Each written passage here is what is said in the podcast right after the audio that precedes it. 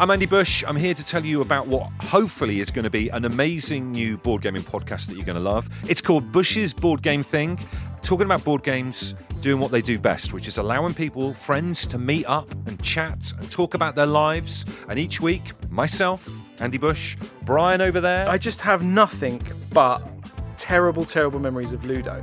We've got Jess over there as well. Surely then, aren't you bringing up your children to be sore losers? Uh, so each week we're going to meet up, talk about our lives, play a few board games, and yeah, we're going to be doing different regular features like uh, we're going to try and control Jess's life through the power of the random roll of a dice and make things a lot easier for her.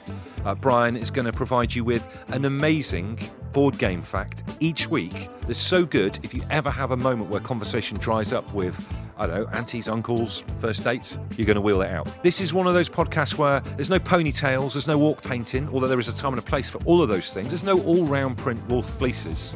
Uh, this is board games as a forum for people to meet up and go on a massive, massive tangent. So do join us for Bush's board game thing coming at you very soon.